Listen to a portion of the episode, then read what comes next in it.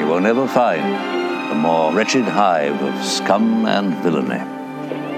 We must be cautious. Come On! It's no good. Get in there, Maverick! It's no good. Cornelius and I have been indicted for heresy.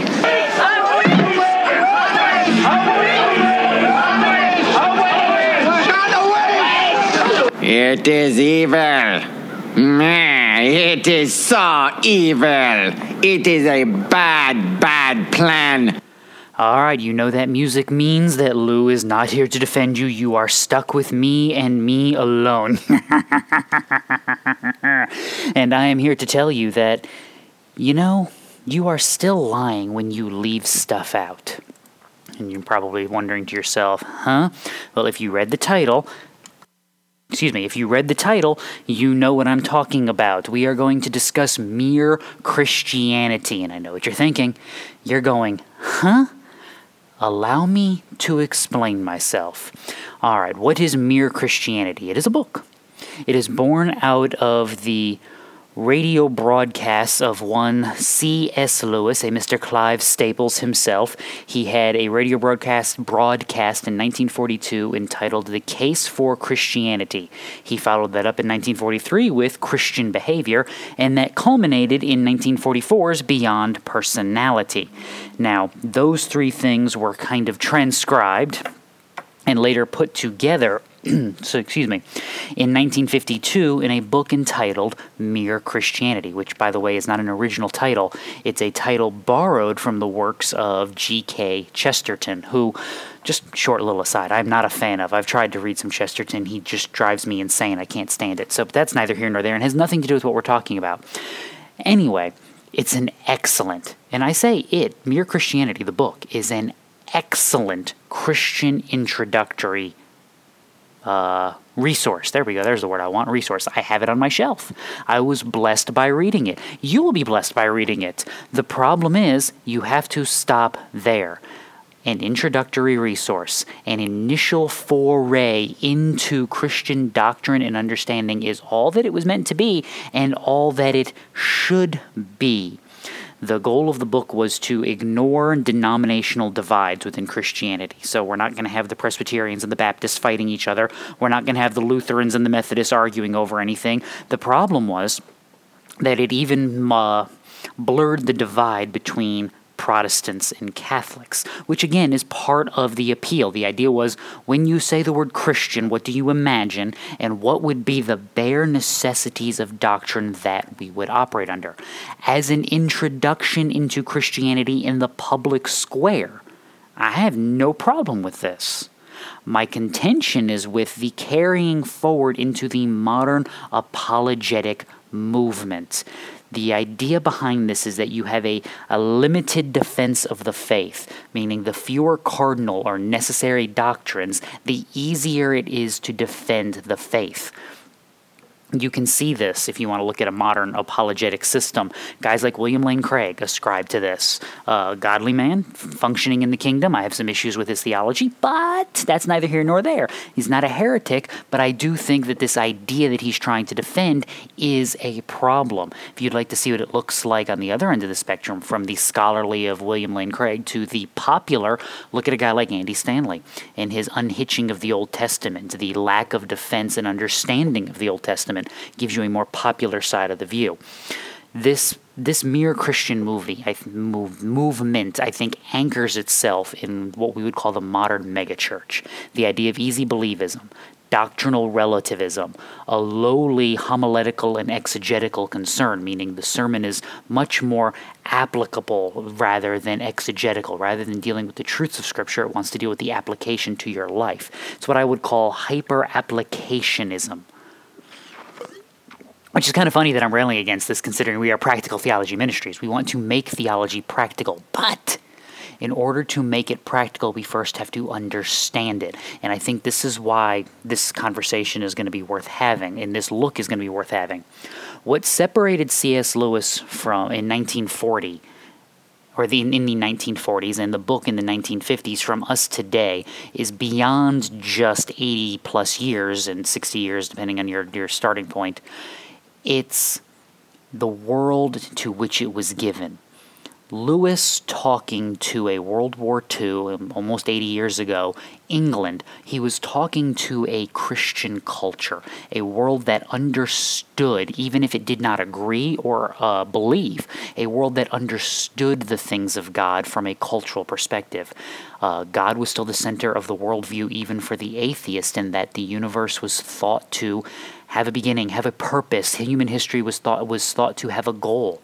Those things are gone now the modern worldview of Lewis has been replaced by the post, and in some instances, the post post modern worldview of moral relativism, epistemological uncertainty, and philosophical relativism as well. Mere Christianity served a great purpose in cataloging the bare necessities of the faith in the 40s and 50s. Those bare necessities cannot be assumed today, which is why trying to follow the mere Christian model is going to lead to problems. It's going to, by definition we cannot minimize our distinctions because our distinctions are based on our understandings of the cardinals, if that makes any sense. And I don't mean the red guys and the little beanies that elect the Pope. I mean the cardinal doctrines of the faith. So, in other words, my view of baptism as a Baptist, you can figure out what it is. My view of baptism is shaped by my understanding of what soteriology is, how that functions, and what sanctification looks like. This is why the Roman Catholic and I can't really have true excuse me, Christian communion because I dis- I differentiate between justification and sanctification. I don't minimize either, but I differentiate. The Catholic merges justification and sanctification, thereby changing soteriology. What is the gospel, which is of the cardinal doctrines? That's borne out in how I live, how I function in church, how I think church should function, how I think the believer ought to function, what I think baptism is, what I think the sacraments of the church are. All of these secondary things are born out of my understanding of a primary doctrine.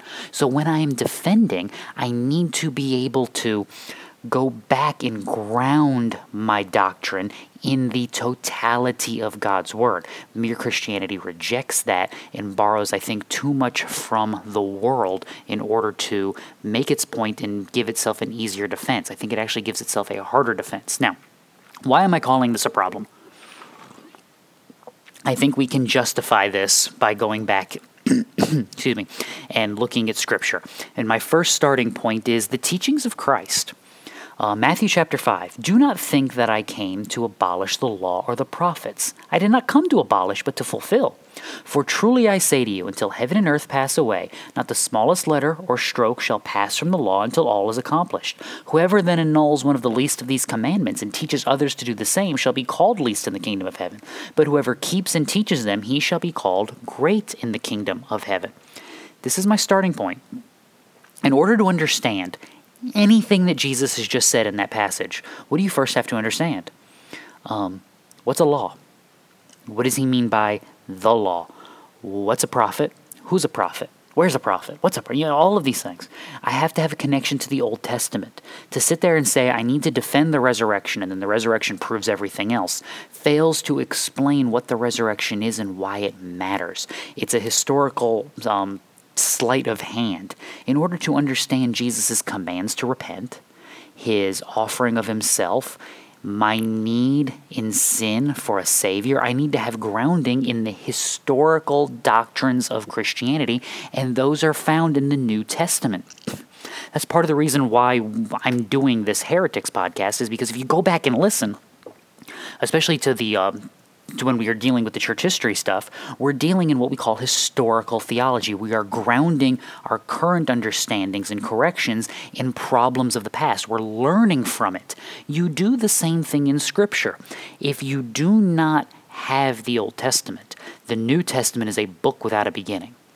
And if you do not have the New Testament, the Old Testament is a book without an end. They are a unified doctrinal statement dependent upon one another. I mean, Matthew starts out explaining a genealogy. If you don't have any understanding of the Old Testament, who are these people? You can't sit there and explain Jesus' understandings of marriage without understanding Genesis 2 and Genesis 19 and the Levitical Code. You can't understand Jesus' commands to repent and believe if you do not understand the Levitical understandings of sin, the definitions of uh, of iniquity from God, going all the way back to Genesis chapter 1, his creation of humanity. You can't understand any of this place without understanding Genesis 1 and 2. You can't understand the totality of salvation without seeing Moses' speeches in Deuteronomy. You can't understand any of this without a grounding that makes sense in the historical work of God for his people. You have to have it. But that's not all. To say I'm going to deal with just a mere Christian view and I'm only going to defend the basics of Christianity is, I think, to fail to count the cost of what you're dealing with in Christianity. What do I mean by counting the cost? Luke 14. Large, ca- large crowds were going along with him. The him is Jesus, by the way. And he turned and said to them, If anyone comes to me and does not hate his own father and mother, and wife and children, and brothers and sisters, yes, even his own life, he cannot be my disciple. Now, time out. Did Jesus tell you that in order to be his disciple, you have to hate your family? No, that's not his point, and the proof of that is in the next verses. Whoever does not carry his own cross and come after me cannot be my disciple. For which one of you, when he wants to build a tower, does not first sit down and calculate the cost to see if he has enough to complete it? Otherwise, when he has laid a foundation and is not able to finish, all who observe it begin to ridicule him, saying, This man began to build and was not able to finish. There's Jesus' point right there. Before you build something, you make sure you have the money first. Before you follow someone, you make sure you understand what they're asking uh, what they're asking of you, and what it may cost you. To say I'm not going to defend the Old Testament history, to say I'm not going to defend the Old Testament doctrine, to say I'm not going to defend the Old Testament's views, I'm just going to defend the resurrection and I'm going to leave everything else off to the side, is to not count the cost of what I am called to walk in, who I am called to trust, and what I am called to believe it's to try to find the loophole. You know, now I don't want to be on the narrow road. I don't want to be on the broad road, but maybe maybe there's like a middle highway somewhere that's you know just like a few weeds, and I can um I can kind of bushwhack my way through that with a machete. No, what king, when he sets out to meet another king in battle, will not first sit down and consider whether he is strong enough with 10,000 men to encounter the one coming against him with 20,000? Or else, while he is still far away, he sends a delegation and asks for terms of peace. So then, none of you can be my disciple who does not give up all his own possessions. And that's not just material things. This, this following of Christ has cost people families. It has cost people jobs. It has cost people relationships. And Jesus looks at you and said, Yup, I warned you. To not be willing to dive in and follow the totality of Scripture, I think, is an unwillingness to count the cost up front or to negotiate. Never forget this. The terms that God gives the rebel sinner are simple surrender. There's no counteroffer. There's no negotiation. There's no exchange of prisoners. Surrender.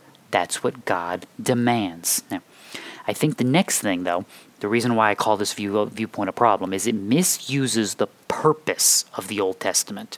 The Old Testament isn't just this placeholder that gives us a cute little quaint history that maybe gets us to a Messiah one day. It actually has a function.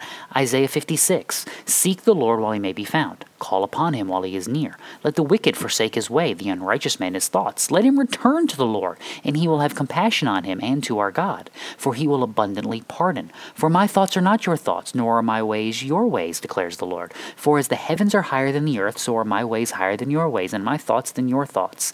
For as the rain and snow come down from heaven, and do not return there without watering the earth, and making it bear and sprout, furnishing seed to the sower and bread to the eater, so will my word be which goes forth from my mouth. It will not return to me empty, without accomplishing what I desire, and without succeeding in the manner for which I sent it. Now, this is a, an example I've used on Sunday mornings plenty of times.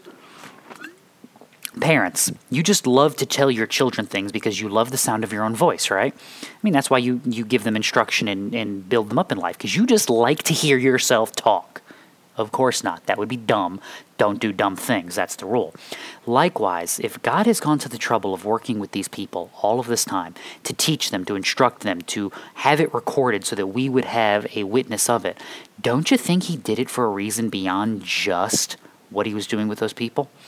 Yes, never forget, Scripture's witness is not for the people that are starring in it. It is for those of us who are reading it. The Old Testament has a purpose. It points somewhere, namely to God's work. What did Jesus tell the Pharisees? John 5. You search the scriptures because you think that in them you have eternal life. It is these that testify about me. You are unwilling to come to me because you do so that you may have life, and I do not receive glory from men. But I know you, that you do not have the love of God in yourselves. I have come in my Father's name, and you don't receive me. If another comes in his own name, you'll receive him. How can you believe when you receive glory from one another, and you do not seek the glory that is from the one and only God? Don't think that I will accuse you before the Father. The one who accuses you is Moses, in whom you have set your hope. For if you believed Moses, you would believe me, for he wrote about me. But if you do not believe his writings, how will you believe my words? See, I think Pilgrim's Progress, John Bunyan nails this because that's one of the problems Christian faces on his journey to the celestial city. It's the accusations of Moses running him off the road. It, it's an undermining. The law has this function. It's not a means of salvation, it's a means of condemnation for people. It demonstrates God's holiness and our unrighteousness, therefore our need. Um, that's why Jesus points you. Was it uh, Luke 24? Was it not necessary for the Christ to suffer these things and to enter into his glory? Then, beginning with Moses and with all the prophets, he explained to them the things concerning himself in the scriptures. See, the point of the Old Testament was to accomplish God's will. What was God's will? To point to a Messiah who would redeem God's people. Therefore, it accomplishes this. To unhitch or ignore the Old Testament because we don't want to have to deal with the history is to say, No, God, we know you spent all this time to give us this background and understanding so that it would be for our good and for your glory, but we're okay without it. As a matter of fact, we think we're better off without it. Dude, see, we don't phrase it that way, so we don't think of it like that. Therefore, we think what we're doing is okay. No, we defend the whole counsel. We use the law to confront sin, to point it out, so that there will be a need for a Savior, so that the appearance of the Savior makes sense. This is the key in all of this. See, what, we're, what we call this is, or maybe what I call this, is scarlet thread theology. It goes back to the uh, W.A. Criswell writing, The Scarlet Thread, you know, where you can find the work of Christ throughout the, the Scripture, going all the way back into the Old Testament firm believer of this, and it's it's a necessary point to make that we we need to understand it. Excuse me. Uh, dry throat always terminally apparently. We need to understand it because when we don't understand it we pick and choose and we start to dismantle our bible in ways that we are just frankly not allowed to do it with. Instead we have to see things as a total building. We mentioned this with hermeneutics. We couple of weeks ago. We read what is now in light of what has come before, not the other way around. That's a problem. So you don't start with Revelation and go backwards. This is why I'm not a dispensationalist. I love you, all my dispensational brethren, brethren, sister, however that works. But I'm not a dispensationalist because I read Revelation in light of what's come before it, not what comes after it. You need to do that with your apologetics as well. Be willing to defend the histories of the Old Testament because, one, they're accurate, God has promised. Two, they point us to something, and if we are unwilling or unable to defend the history of God's working, we are going to be unable to ground Jesus' work in history. We leave the we leave the atheist and the unbeliever open to the defense of the lunatic or the misunderstanding or the Bauer hypothesis. You can go read up on that all you want. It's such fun. We, we leave ourselves open to all of this because we have not grounded our understandings in history. So, how do we do that? My Christian friends. We understand salvation from the beginning. Go all the way back. The grace of God was promised and delivered all the way in Genesis 3. I mean, when Adam and Eve ate the fruit, what should have happened? They, they should have died. Why didn't they? God's grace. What does God promise? He promises a Savior right there in chapter 3, verse 15. Beyond that, He demonstrates the work of the Savior because He covers their nakedness, a symbol of their sin, with an animal well, an animal's skin. It's not like they walked around with a badger covering their their their uh, unmentionables. I guess would be the polite way of putting it. That would now, now you've got that image in the back of your brain, like Adam and Eve holding squirrels over themselves. Anyway, no, used an animal fur. How do you get animal fur? The animals don't like voluntarily hand that over, do they? No, you have to take it from them, which means what did God do? God sacrificed an animal, a death in their place, and then covered their sin with that animal. This is a precursor of the sacrificial sim, why Abel's uh, sacrifice was good and Cain's was not. This is a precursor of the Levitical standard, an explanation of the Passover, an explanation ultimately of the work of Christ. This goes all the way back to the beginning. Now, you can also see it in the patriarchs. When was Abraham saved? He was saved in Genesis 15 6, right? And he believed in the Lord and he reckoned it to him as righteousness. Now, I would argue Abraham was saved in Genesis 12 when God called him, but here's your confirmation of it. And if you don't like the way I'm phrasing it, well, have a blast and go read Romans 4. It'll do you good because that's the crux of Paul's entire argument. What shall we say uh, that Abraham, our forefather according to the flesh, is found? If Abraham was justified by works, he has something to boast about, but not before God. What does it say? And he quotes Genesis 15:6. Now, to the one who works, his wages credit as a favor, uh, but as what is due. But to the one who does not work, but believes in him who has justified the ungodly, his faith is credited as righteousness. Then he goes on, verse 9. Is this blessing then on the circumcised or the uncircumcised? For we say faith was credited to Abraham as righteousness. How is it credited? While he was circumcised or uncircumcised? And there's your answer because circumcision comes in Genesis 17. Abraham is declared justified in Genesis 15. See, this is why Abraham is the father of the faithful. He's not just the father of Israel in circumcision, he's the father of the believer by faith. It's a one faith movement, one simple setup. Excuse me. That's your first thing. One salvation from beginning to end. Second, one understanding of the law. Romans 8. There is now no condemnation for those who are in Christ Jesus. Okay. For the law of the Spirit of life in Christ has Christ Jesus has set you free from the law of sin and death. For what the law could not do, weak as it was through the flesh, God did, sending his own Son in the likeness of sinful flesh and as an offering for sin. He condemned sin in the flesh, so that the requirement of the law might be fulfilled in us, who do not walk according to the flesh, but according to the Spirit. The law was never meant as a means of salvation. That's Pharisaical theology, probably codified and, and solidified in the in the uh, ensuing couple thousand years. But the Pharisees believed this. This is not the point of the law from the beginning, which is why you can go all the way back into places like Deuteronomy and see Moses urging the people to believe and trust, to circumcise their hearts, which is what the prophets would pick up on. You can see the singularity of salvation because the law was not meant to save. Uh, Galatians 3 makes the same point. Promises were spoken to Abraham and to his seed. It does not say to seeds as referring to many, but rather to one, to your seed, which is Christ. What I am saying is this. I just love when Paul says that for you. He's like, okay, you're not understanding this here. Here it is. The law, which came 430 years later, does not invalidate a covenant previously ratified by God so as to nullify the promise. If the inheritance is based on law, it is no longer based on the promise, but God has granted it to Abraham by means of a promise. Meaning, when was Abraham promised that he would have a multiplicity of descendants? Genesis 15.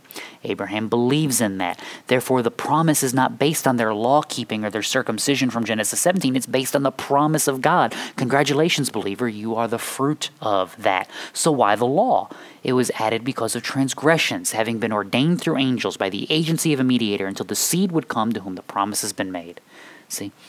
This is what it does. Fast forward a little farther in Galatians 3. Before faith came, we were kept in custody under the law, being shut up to the faith which was later to be revealed. Therefore, the law has become our tutor to lead us to Christ, so that we may be justified by faith. See, I can't be justified by faith if I don't actually understand that I have to have a faith to be justified, and I don't need to know, and I need to know what, in order to know what a faith is, I need to know what a faithlessness is. I need to know the folly and emptiness of my current way of life. This is what the law demonstrates. This is what the law shows to me God's holiness, my inability. Then it provides me with my righteousness because it shows me how I live and walk before Him because I am now of faith and He has transformed me. That's a different discussion for another day. So, notice that I can prove this though from the Old Testament. As you're going, are you sure? Yes, yes, I am sure. We already mentioned when were Adam and Eve saved? Before or after the covenant and the law was given? Before. God saved them right there in the garden, demonstrated by the giving of the animal and the promise of the Messiah. When was Abraham redeemed? Before the covenant was given. When was Israel redeemed? See, catch this. What's the what's Israel's redemption? God's claiming of them and bringing them out of Egypt. Is that before or after the law and the covenant are given in Exodus? It's before. When is the Christian saved? before the covenant symbols are given. What's your covenant? What's your new covenant symbol? It's baptism. What's your new covenant calling? It's sanctification. Do you have to be baptized and clean up your life so that God will save you? No. No, you don't. You are baptized and clean up your life because God has saved you. The law doesn't save, the law condemns. Christ saves. We don't understand that unless we rightly understand and apply the Old Testament to our lives, unless we rightly see all of Scripture. We have to see this as a totality. Now, finally, our last correction. So, understanding salvation, understanding the law, understanding the pattern of the apostles. What did Paul leave out? Acts 20, behold, I know that all of you, that all of you among whom I went about preaching the kingdom will no longer see my face. So Paul's leaving and he's not coming back. Therefore I testify to you this day that I am innocent of the blood of all men. For I did not shrink from declaring to you the whole purpose of God. Now keep in mind, when Paul is saying this, I don't, we probably have Matthew floating around at this point. We have Paul's letters and um, maybe some of Peter's letters. We have James but we don't have a lot of New Testament. Paul's primarily talking about proclaiming the Old Testament, which means Paul could preach the gospel of Christ from the Old Testament. We should be able to as well. How so? What's Paul's warning now? Based on all of that, be on your guard for yourselves and for all the flock, among which the Holy Spirit has made you overseers. Shepherd the church of God, which He purchased with His own blood. And I know that after my departure, savage wolves will come in among you, not sparing the flock. And from among you, your own selves, men will arise, speaking perverse things to draw away the disciples after them. Therefore, be on the alert, remembering that night and day for a period of three years I did not cease to admonish each one of you with tears. And now I commend to you to I commend you to God and to the word of his grace. There's your Old Testament, which is able to build you up and to give you the inheritance among all those who are sanctified.